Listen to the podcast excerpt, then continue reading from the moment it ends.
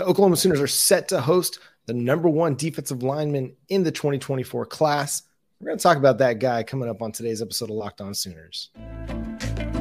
You are Locked On Sooners, your daily podcast on the Oklahoma Sooners, part of the Locked On Podcast Network. Your team every day.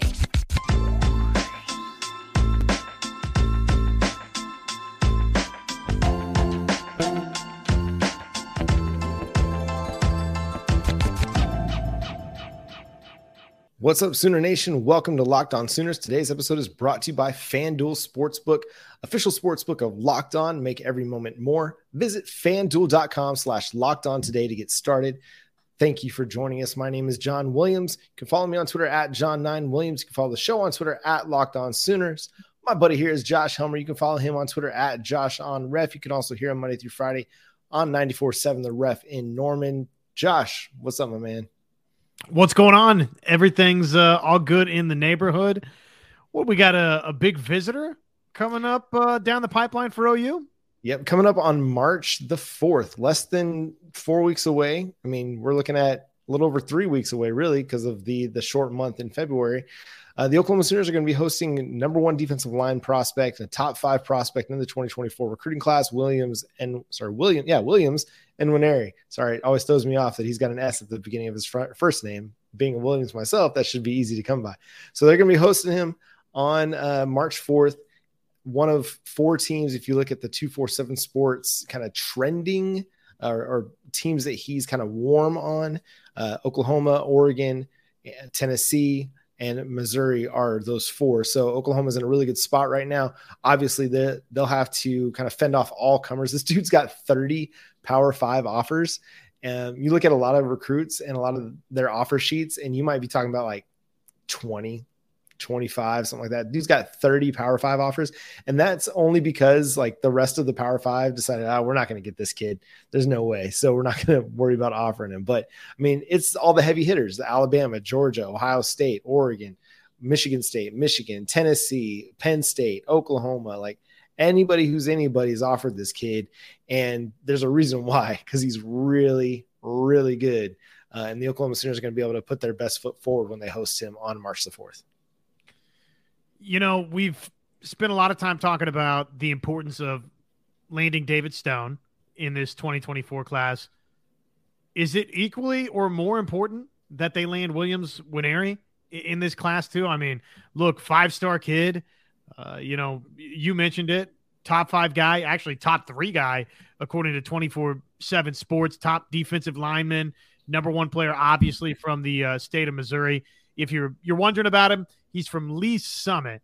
So Lee's Summit North up in Missouri, and you can see right there from 24/7 Sports. If you're watching along with us on the YouTube side, he's a five star, both uh, 247 Sports and the composite rankings on three consensus a five star there, and everybody else across the board, ESPN rivals on three, all rate him very very highly. On three, is that just that they don't hand out the five stars this early in the cycle because he's rated number three overall by on three? That's the only thing I can guess is that it's too early in the in the cycle for them to be na- labeling people as five stars. Um, so that's yeah, that's all I can really guess on that front. Well, suffice it to say, I mean, it's it's huge news that Oklahoma has earned the visit here for Williams Nwaneri. I, I mean, to me, you already see on 24 7 Sports if you hop on over there and check out just his uh, prospect page that Missouri, Oklahoma, Oregon, Tennessee, those are the four schools listed as warm in terms of uh, interest for Nwaneri. Missouri, you know, you you worry about the homeschool factor being at play, John, not wanting uh, to leave home. That there's that pull to stay home and be the the star player at home. I I I could almost reverse that though too and say, okay, that makes me a little bit, you know, less concerned about Missouri. It kind of makes me feel in some ways maybe it's actually a three horse race between Oklahoma, Oregon, and Tennessee, and that it's almost like a courtesy include Missouri. No offense, uh, Tigers out there, but uh, th- this is huge news. It would be a great get for both Miguel Chavis and Todd Bates. I think there's a little bit of discussion on where exactly he would play mm-hmm. at the next level.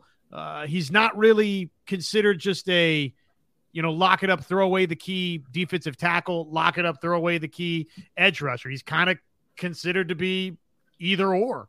So I mean, that's that's what you're talking about, John. When you talk about versatility. Yeah, you look at a guy like uh, Allen Trieu from 247 Sports, one of their national recruiting analysts, and that's what he talks about: strong side defensive end, uh, a defensive end in both four and three man alignments. But he's got the frame to bulk up to be a defensive tackle, and he strictly plays on the interior for for at least. I say strictly. From what I saw, 90 to 95% of his snaps were on the defensive interior. And I mean, he's just a mismatch there. Like his quickness is too much for guards and centers when he's playing defensive tackle. He's got the length to be able to, to hold off tackles when he's playing uh, defensive end. He just, he's a quick dude at six five, six six. I mean, he's only 260, 250. Uh, some places still have him, you know, as like 230, which I think is probably a little light for where he's at now. I think he's probably more in the 250, 260 range, but he moves really, really well for that size.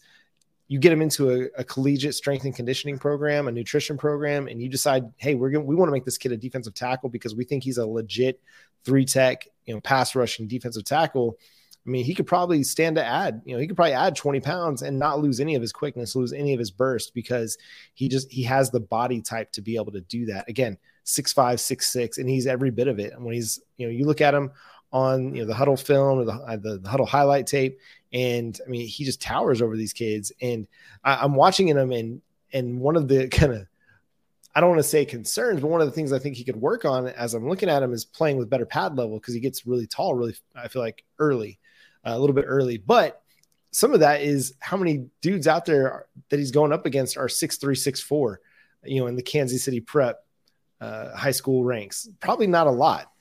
Um, and so it, it's an interesting kind of aspect, but I think obviously the skill set is there. He's quick. He's got a really good swim move.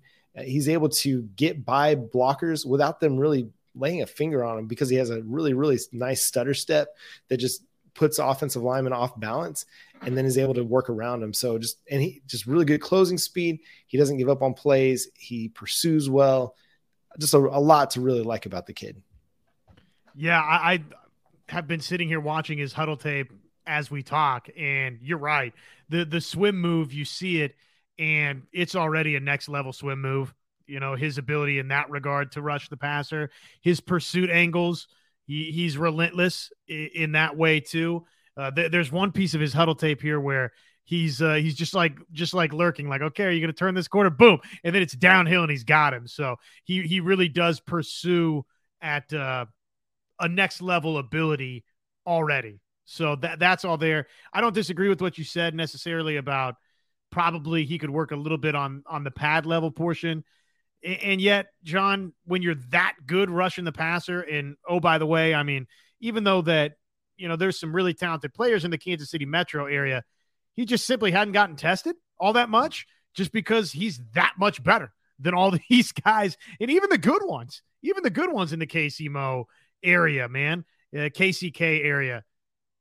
This type of pass rush ability, those guys haven't seen that where the first step, boom, swim move, gone. So you can get away with a little bit of, you know, standing on your feet a little bit too much and not focusing on the pad level a little bit. So he's just that explosive rushing the passer that those things, yeah, there could be a little bit of uh, refining there, but just looking at Allen Trieu, you, you know, you know, you mentioned him, he's got him as a first round type guy. So, I mean, AJ Epenesa, they, they've got him, uh, compared to the, the Bill star. So dude, he is, he's regarded as a massive, massive talent. Parker Thune, our, our buddy, works over at OU Insider 247 Sports, you know, fantastic recruiting analyst, mentioned on Twitter the other day, he said, you know, PJ Adebawore, the Oklahoma signing and enrollee, was Kansas City's highest rated prospect, I think, ever, according to the 247 Sports database.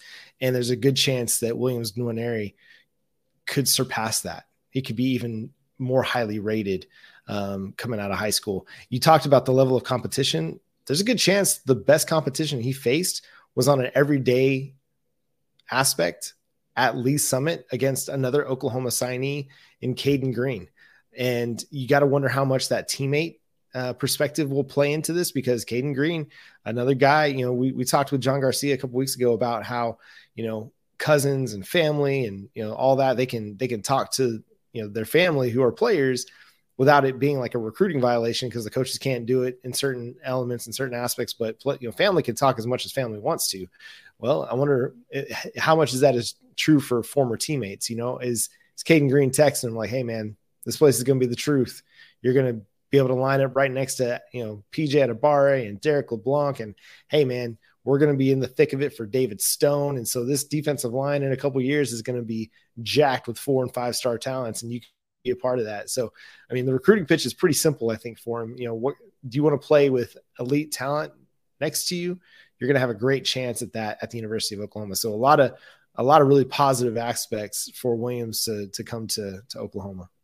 You know, the one thing that we didn't mention here, and I think it's worth pointing out just for those that are eh, probably a lot of the the folks watching on YouTube and listening along with us right here on Locked On Sooners are familiar with Nwaneri's recruitment, but in case you're you're not, and this is sort of some of the first you're hearing about it, he's also going to be taking a, a visit to Deion Sanders and the Colorado Buffaloes. So they were not listed as one of those schools that were quote unquote warm according to 24-7 sports, but that's kind of interesting that maybe they're going to be a factor here.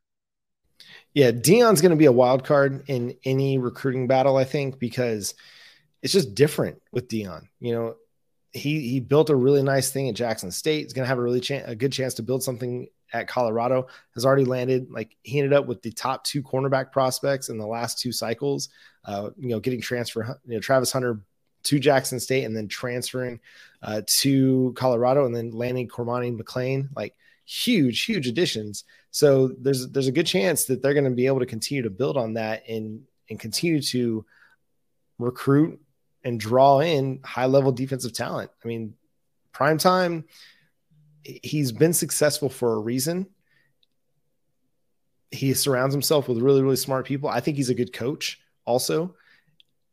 And obviously, he's a really good recruiter. He's going to be a wild card. Oregon, I think, is going to be a wild card, as they always are. And then just always watch out for Michigan State, just because um, they just always seem to want to be a thorn in the Oklahoma Sooners side. So it's going to be a very, very fascinating recruiting battle to follow. And I don't think it's going to be one of those that ends anytime soon. Uh, he'll probably take, you know, he'll take all of his official visits before he makes any kind of decision because he's going to be that highly sought after by everybody. Now it's going to be really intriguing to see who those five official visits go to uh, because he's, again, he, he could name his spot at this point and everybody's going to want this kid. So uh, we'll we'll we'll continue to track that as we go. We'll get some insight, you know, down the road uh, from John Garcia, from Parker Thune on kind of where this is all headed, um, especially as Oklahoma hosts him on March the fourth. Uh, but coming up next, speaking of a guy that pretty intriguing in his own right, uh, Caleb Shaffer was named a transfer portal, an underrated transfer portal acquisition by On Three. We'll talk about that after the break. The Super Bowl, Super Bowl is basically here. And FanDuel Sportsbook, they've got you covered.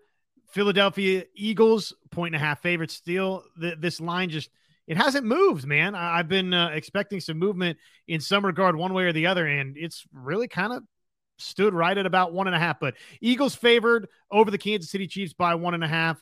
Uh, let's see, over under still 50 and a half at the FanDuel Sportsbook. Anytime touchdown scores. These are fun. Uh, Travis Kelce, minus 115. Jalen Hurts is plus 100. Pacheco, plus 120 with AJ Brown, DeVonta Smith, plus 165. Miles Sanders, plus 120. And you go on and on and on. The uh, defenses, plus 750 for Philly, plus 800 for Kansas City. I kind of think there's a sneaky chance that Patrick Mahomes is an anytime touchdown scorer. Plus 550 is not all that bad for him to rush the football into the end zone. I know that people kind of thinking about that ankle maybe a little bit too much still, but that just just Mahomes, like you saw at the end of that Cincinnati game, man, he's gonna he's gonna lay it all on the line to try and win a championship. And who knows, maybe that involves him getting into the end zone. So new customers join today, get started with $150 in free bets guaranteed when you place your first $5 bet. That's uh, over at the FanDuel Sportsbook, fanduel.com backslash locked on. Football fans, again, don't miss out. Place your first $5 bet. Get $150 in free bets. Win or lose, fanduel.com slash locked on, where you can make every moment more with FanDuel, the official sportsbook partner of the NFL. And one final thing, they've got their app. It's safe, it's secure, it's super easy to use. I think On3 might have nailed it. I think Caleb Shaffer might be a transfer portal steal for Oklahoma. What say you, John? I do too. I mean, it was obvious that this was a, a player that was important to Bill Bedenbaugh, but getting a guy with as much experience as he has is huge for this offensive line. Again, we talked about it on several occasions, but when you're looking in the transfer portal, you're looking for guys that have high floors, high ceilings, but give you a stable floor so that if your young guys aren't able to come in and win that job that's open, and right now there's a job open at right guard, then you've got a guy like Caleb Shaffer that can come in and take the job. Here's what Mike Huguenin of On3 says Caleb Shaffer was a four year starter at guard for the Red Hawks, earning a starting job early in his true freshman season and never losing it. OU has a vacancy at one guard spot with the departure of Chris Murray, and Shaffer could be considered the leading contender. OU also nabbed Walter Rouse out of Stanford, out of the portal, and he figures to start at right tackle. Uh, I'll disagree. I think Walter Rouse probably starts at left tackle. Why would you move a guy that spent you know four seasons at left tackle and then move Tyler Guyton, who just spent last year mostly at right tackle? I don't know why you do that. Uh, but then you know, yeah, Caleb Shaffer at right guard. Like, if anything, he's a plug and play guard. He's a plug and play option for you if you need him to be. And I, I doubt that he'll come here and take a back seat right away. He'll have to earn some things. But it's like Bill Bedenbaugh said during you know OU media days last year about McKade Mettauer, I didn't bring him in here to sit on the bench. I brought him in here to start. And so the expectation for Caleb Shaffer will probably be the same in that he's coming in here to start at right guard for the Oklahoma Sooners, providing a really veteran offensive line uh, to go along with, you know, Rouse at left tackle and McKade Mettauer at left guard, Andrew Raym at center, Shaffer at right guard. And then, you know, a young and improving, getting kind of got his feet wet for the most part in 2022 in Tyler Guyton, now likely going to take over at right guard or sorry, right tackle. And uh, I mean, he could be the left tackle. I haven't seen a depth chart yet, but it would surprise me if they're going to, if they move both those guys uh, to, to different spots in order to fill out their offensive line. Anybody else in this group that you look at and you say, okay, that's, and you know, talking transfer portal additions for Oklahoma that you look at and say, okay, that's that's a pretty good candidate for an under the radar guy. I think they again might have nailed it with Caleb Shaffer because he's going to have a chance to step right in, be a starter, and be an impact guy for Oklahoma along an offensive line that enters next season with some question marks, given the fact that obviously you're you're replacing the two tackles, and uh, you know I, I don't know that necessarily these last couple of seasons, anybody would sign up for the idea that Oklahoma's just had this elite offensive line, Joe Moore Award offensive line that we've seen, you know, in the not too distant past for Oklahoma. So, with all of that in mind, Caleb Shaffer, to me, that being said, has a chance to be a definite difference maker. I think that's a solid, if you're going under the radar pick out of the transfer portal, he makes sense. Can I, is this too obvious for me to say that honestly, I think Austin Stogner might be a little bit under the radar here. And the reason I say that, so out of high school, Stogner was a, a four star kid, right? Very highly regarded. But coming out of the transfer portal now, John, he's listed as a three star transfer. So he, relative to the rest of these additions out of the transfer portal for Oklahoma, he's one of the lowest rated. And I, I think he's going to come right close to or perhaps even surpass Brayden Willis's 39 grabs for 514 yards. Maybe not the seven touchdowns because seven touchdowns pretty doggone good, right? But I think he's going to be right there every bit at, you know, 40 grabs, 515 plus yards.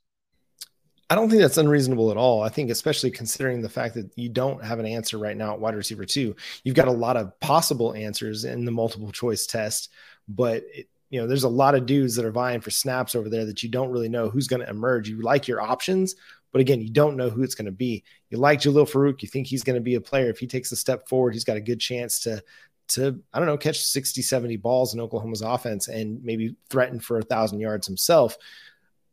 Austin Stogner is kind of that next dude, I think, in the in the targeting hierarchy because he's an experienced player. He's got some production, and and I think we look back at some of his production, especially you know when he was with Oklahoma, and you know it may seem underwhelming to you, but if we look back and actually recall, like he was splitting snaps with Jeremiah Hall and Brayden Willis, like they had a nice, you know, three man rotation at H back under Lincoln Riley, but he didn't really get a chance to fully show his wares. We got glimpses of it at times with his athleticism, his ability to make catches in, in traffic, uh, win 50 50 situations.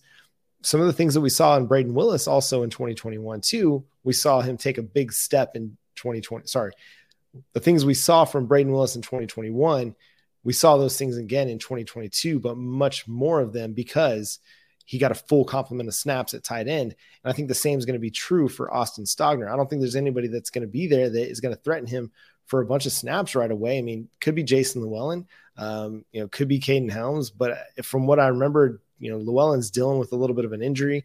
He might not be ready for spring ball. And so he's going to be a bit behind the curve when it comes to fall camp. Uh, Kaden Helms, he's not your traditional inline tight end yet. Uh, I think he'll still have to put on some weight, put on some muscle to be able to line up, you know, next to the tackle and you know fend off defensive ends and and outside linebackers and things like that. They brought in a guy like Blake Smith as a uh, a walk-on transfer out of Texas A&M, but he's not really a dude that's going to be, you know, out, you know, running a bunch of routes either. And so I, I really, I do think Austin Stogner, and I, I, think part of the reason he's going under the radar is because he committed so fast. Like it was like the transfer portal was open and we started hearing the rumblings, and then boom, Austin Stogner was a Sooner. Like, whoa, where'd that come from? And then you you just kind of like filed away tight end as not a problem anymore because you got Austin Stogner in the portal. You're like, all right, that one's solved. We'll cross that question off the list, uh, and you know start focusing elsewhere. And so I think that's a that's a a very good answer because I think he is flying a bit under the radar right now, but come spring game, come the fall, it won't he won't be flying under the radar anymore. He's going to be making a lot of plays for the Oklahoma Sooners in the passing game. John, he finished the 2022 regular season with South Carolina, final 3 games, 3 grabs for 7 yards. That's that's crazy that that's all the production that he had. He only had let's see, one, two, three, four games last season where he had more than one grab. So I mean, he just wasn't a big part of what they were doing over there. 20 catches, 210 yards, long of 25. You date back to the 2020 season at Oklahoma, and it's 26 catches for 422 yards in three scores. So, you know, much much bigger factor offensively. Just the uh the average per catch was 6 yards higher that season with Oklahoma than it was uh, this past year with South Carolina. So interesting. Any other names that would fit that that bill for you? Maybe it's just me falling in love with guys that are going to go guys that are going to go catch the football. But I think Andrel Anthony is another name that you know just in terms of at least what the star rating is, you know, in the transfer portal.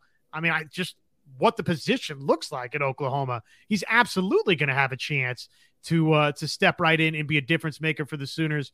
I know that the production he kind of only has what the one game really versus Michigan State in his collegiate career where he rolled up some numbers, but I think he's got a great chance. Yeah, I think so too. I mean, again, he's in that mosh pit of wide receivers uh, that you know Jeff Lebby and Emmett Jones are going to have to work through to figure out okay who's going to be the best option for them opposite of Jalil Farooq because he's going to be in there competing with Nick Anderson and Jaden Gibson and LV Bunkley Shelton and JJ Hester and Keon Brown and Jaquaize Pettaway and Gavin Freeman and I mean I'm I'm sure I could go over there and get some get some reps. I mean, there's, got everybody at wide receiver right now getting opportunities, and I mean, he's got the deep threat ability, he's got the speed to to be an option for them in the offense, and I and I think they need that. Jalil Farooq can win down the field, but he's not necessarily a burner. He's not a guy that's going to be running go routes at will like you know Marvin Mims did. So you kind of need a guy to stretch the defense on the other side to let Jalil Farooq do what he does best, and that's work you know within zero to twenty yards of the line of scrimmage or a little bit behind because he's so good with the football in his hands. You want him racking up YAC, uh, so you want to get the ball in his hands quick so that he can you know find space and, and make plays after, after the catch. So I think it's another good name. One name that I'm kind of looking at is Trace Ford. Uh, I think kind of lost in the shuffle with you know the additions of Rondo Bothroyd and uh, you know Dasan McCullough a little bit, and and given what they have in the edge room and then and the addition of Adepoju Adebawore, like this is a guy that's going to have to compete for snaps. He's going to have to, you know, vie for for his own playing time. but he was a very productive player his freshman and sophomore year at Oklahoma State before injuries settled in, and then kind of got a bit lost in the shuffle on the depth chart uh, this past season. So, I mean, there's a guy that really has a lot of potential, we'll say, and he won't fly under the radar with Oklahoma Sooners fans necessarily because that was a big time, you know, commitment to get to get one from your rival in Bedlam, an in-state kid, you know, out of Edmond. So a, a huge get, and so he might not fly under the radar, but a, uh, he might be one of those guys that maybe he's not a starter, maybe he's not a 60 snap a game kind of a guy.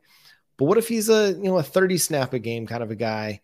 And 20 of those are, are in pass rushing situations and he's able to give you some juice off the edge uh, coming in to fill in you know in in uh, sub packages where he can use his pass rush ability to really light him up a little bit so it'll be interesting to see how they kind of work the whole edge group out because I mean they've still got a pretty deep room. Um, you know, guys that are kind of ascending, some guys that are really really solid, uh, and then you add in Ford and Bothroyd and Sean McCullough, and you're like, well, dang, this is this is pretty deep. So Ford is kind of one of those guys that might fly under the radar a little bit, just given what they brought in in the portal, in the recruiting class, and what they already had. I think that all makes sense to me. Hey, uh, before we call it a wrap here, a little women's basketball on the way out the door. Yeah, the the Oklahoma women's basketball team just continues to impress. Won their third game in a row tonight. Uh, if you're watching on uh, Tuesday night uh, down in Waco, beat the Baylor Bears uh, 98 to 92 was the final score. Um, am I remembering that right? I wrote the story on it, but now I can't remember what what the final was. 98 92. Thank you very much. Sorry, I was having a brain fart and freaking out in my mind again for a second. Uh, yeah, 98 92. This was a team. So, with just over five minutes to play, Oklahoma trailed by 12 in the game, but they were able to kind of battle back, battle against some we'll just say some soft officiating at the Baylor end of the floor. Pretty much anytime number 51 uh, got the ball, it seemed like there was going to be a foul called. But anyway, fought through all that and made some really key defensive stops late. And, you know, and then what a sequence in the final 30 seconds.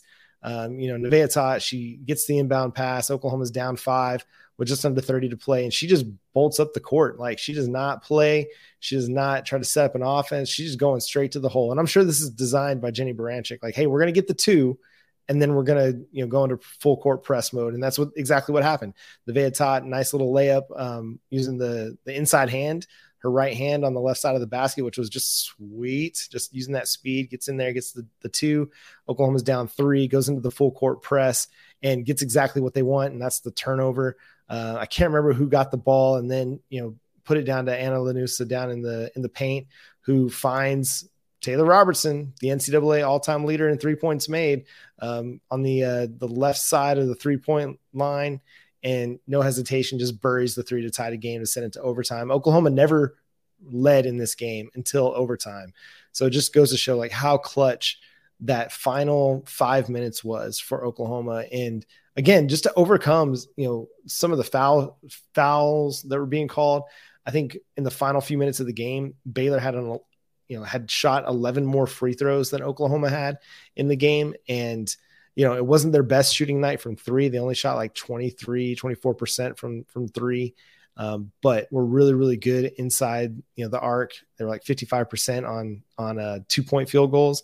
So just a really, really strong performance. And, you know, your brother Joey let me in on some of the insight the first time since 06, 07, uh, since Oklahoma won back to back games in Waco. So some really, really special things happening uh, for Jennie Baranczyk's crew. You know, in the overtime, they got a big three from Ana. Uh, yeah, Ana Llanusa got a big three in the overtime to give them an early lead. And they were able to stretch it to five. And then, uh, you know, Baylor battled back, but Oklahoma just kind of shut it down and, and took over in the final couple minutes of the game. Huge win, absolutely huge win.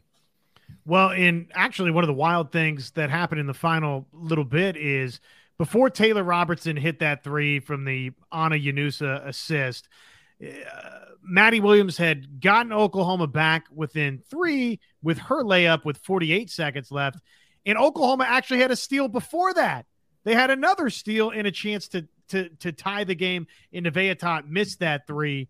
Uh, Baylor gets those two free throws, quick free throw, and then they got another another steal John, and then that set up the the Robertson game tying three that sent the thing into overtime, and then what uh, was it? Llanusa who had who had the great overtime for uh, for Oklahoma. Yeah, Llanusa made a three, got a layup. Uh, Van hit a jumper too. They got off to a, a, good start in overtime, and obviously were able to go on and win. So it's tough to beat that program down there once, you know, let alone trying to do that uh, consecutive times. Uh, pretty, pretty remarkable. Huge win, huge win in terms of the standings too. Now Oklahoma's nine and three in the conference. It drops uh, Baylor back to seven and four. So Oklahoma right there knocking on the door of Texas for the Big Twelve crown. Yeah, and they'll get a shot to you know to play Texas again this time in Norman. Uh, they lost earlier in the season in Austin. Uh, and I mean, for their final six games against teams sub 500 in the Big 12, uh, big games against Texas, big game against Oklahoma State that that will really tell the tale about where either them winning the Big 12 regular season title for the first time since like 2009 or if they're going to be the two seed in the Big 12 tournament. So it'll be it'll be really really interesting to watch. And hey, make sure you're getting out to the Lloyd Noble Center anytime that Oklahoma is playing a home game because I mean these girls are playing a really really fun um, style of basketball. They're getting up and down. They're not hesitating. They're getting into their offense. They're getting shots up. I mean, they play at a fast pace and it's it's a lot of fun to watch. And they play really really good ball. They had five players in double figures again tonight. It's the second time in a row that they've done that. Llanusa with 20, Skylar Vann with 20. Again, she led the Sooners in the win over West Virginia. She's tied for the lead in scoring tonight with 20. And I mean, Madi Williams only had nine points in this game, but you you didn't need her to be big time because uh, everybody else stepped up. But she was she was really good down the stretch, especially with some of her ball handling and her passing ability. And she did hit a big time three too. So third nationally in yeah. scoring offense for Oklahoma. So if you're looking for a, a reason, like you said, to to get inside the LNC, which these wins alone should be enough to uh, tell you, you know what, it's, it's worth to go, worth it to go check that out. They really do, like you said. I mean, the brand of basketball that they play, they get up and down. It's uh, it's fun to watch, man. Yeah, it's a lot of fun. And hey, shout out to Coach Baranczyk. You're really doing a phenomenal job. I mean, this was a team that hadn't made the tournament in three years before Baranczyk took over, and now they've they're probably going to make it in back to back years. Um, you know, after a stretch where they had gone to the tournament like five, six, seven, eight years in a row, something like that. Um, so good stuff. Make sure you're getting out there. And that's going to do it for today's episode of Locked On Sooners. Thanks so much for tuning into the show and subscribing wherever you get your podcast. Again, we're free and available on all platforms and on YouTube. Go over there, check it out, hit the subscribe button and that notification bell to let you know when new episodes drop. Follow Josh on Twitter at Josh on Ref here on Monday through Friday from 9 to noon on 94.7 The Ref in Norman. Follow me on Twitter at John9Williams. You can also read my work covering the Sooners over at the SoonersWire.com. Follow the show on Twitter at Locked On Sooners. But until next time, he's Josh Helmer. I'm John Williams. We'll catch you then. Boomer Sooner.